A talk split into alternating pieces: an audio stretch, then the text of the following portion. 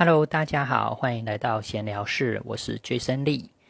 今天我们来聊一个很有意思的话题，就是我们之前不是有讨论过影响人生的三大主因吗？那时候讲到是祖先嘛，然后还有今生自己所做的事情，还有最后一项才是自己的命格命盘上的左右。今天我来聊真正还有比这个更高。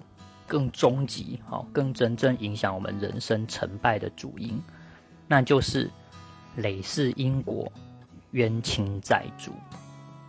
其实佛家就很早就在讲了，欲知前世因，今生受者是，也就是灵魂轮回的这个说法呢。其实很早佛家就强调，现在我相信很多人可以在 YouTube 上看得到，有美国啦，也有很多近代的。比较近期的一些案例，都有一些小朋友，他可能是九一一哦恐怖攻击事件之后罹难的死者复活，或者是二战的时候哦开战斗机的小的的飞行员过世之后，他转世成一个现在美国的小孩子，他现在应该也是长大了，然后他还有深刻的记忆，记得之前前世他是开什么战斗机，他甚至画出来。还认识他当时的同袍是谁？好，这些种种的现近代的故事都告诉我们，其实我们不是第一次当人，轮灵回呃灵魂的轮回是真实存在的，所以我们应该多少都会听到说啊，有一些你去想，就像我上一次讲的那样，为什么是我去遇到有祖先的问题？为什么不是你？为什么是我会去遇到？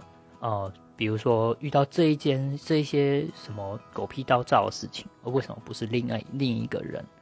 这都是有因果的。如果有兴趣的话，可以去看一部故事，就是安世高大师，就是以前啊，他曾经有一世是伊朗人，然后会讲中文，因为他记得前世他还会说中文的出家生。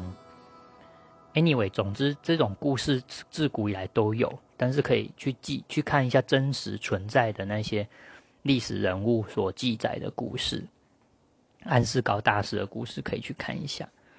然后像以我的为例子，我我小时候就是被命理师讲说我不能去庙，不能去坟墓的地方，然后不能去中国，然后像我弟。我弟就是说不能去海边，不能去水边。那他前不久他还是去冒犯了，然后非常的惨啊，整个人像是哦，整个人的脸都黑掉了。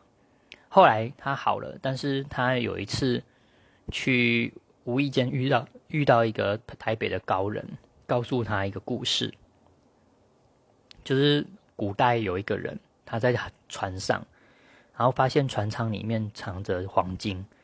他想要私吞，就把船上的其他人全部推下海了。据说那个高人只跟我弟讲了这个故事，也没有特别明说那是谁。但是我相信聪明人听就知道了。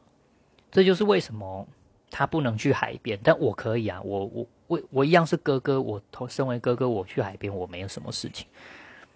然后他就不行。哦，同样的意思，像身为。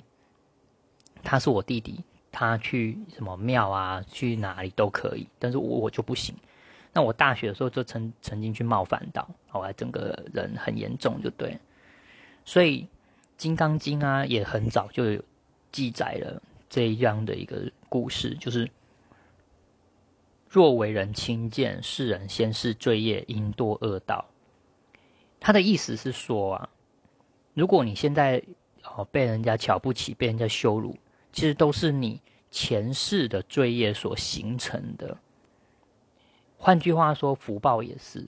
像我们去看那个袁了凡的故事，我们可以知道，一个人的福报，它也是会显现出我们啊所处的生活状态。所以，这一切的一切，其实佛经在告诉我们，就是宇宙是一种职能互换，物质跟能量互换，福报跟罪业都是一种能量。然后它是只能互换，然后我们以前曾经所造的事情，我们今生所一定会承受。所以为什么会在同一个家庭里面，然后不同就算是双胞胎都会有不同的人生跟命运。其实它是跟累世因果还有自己的冤亲债主是有关联的。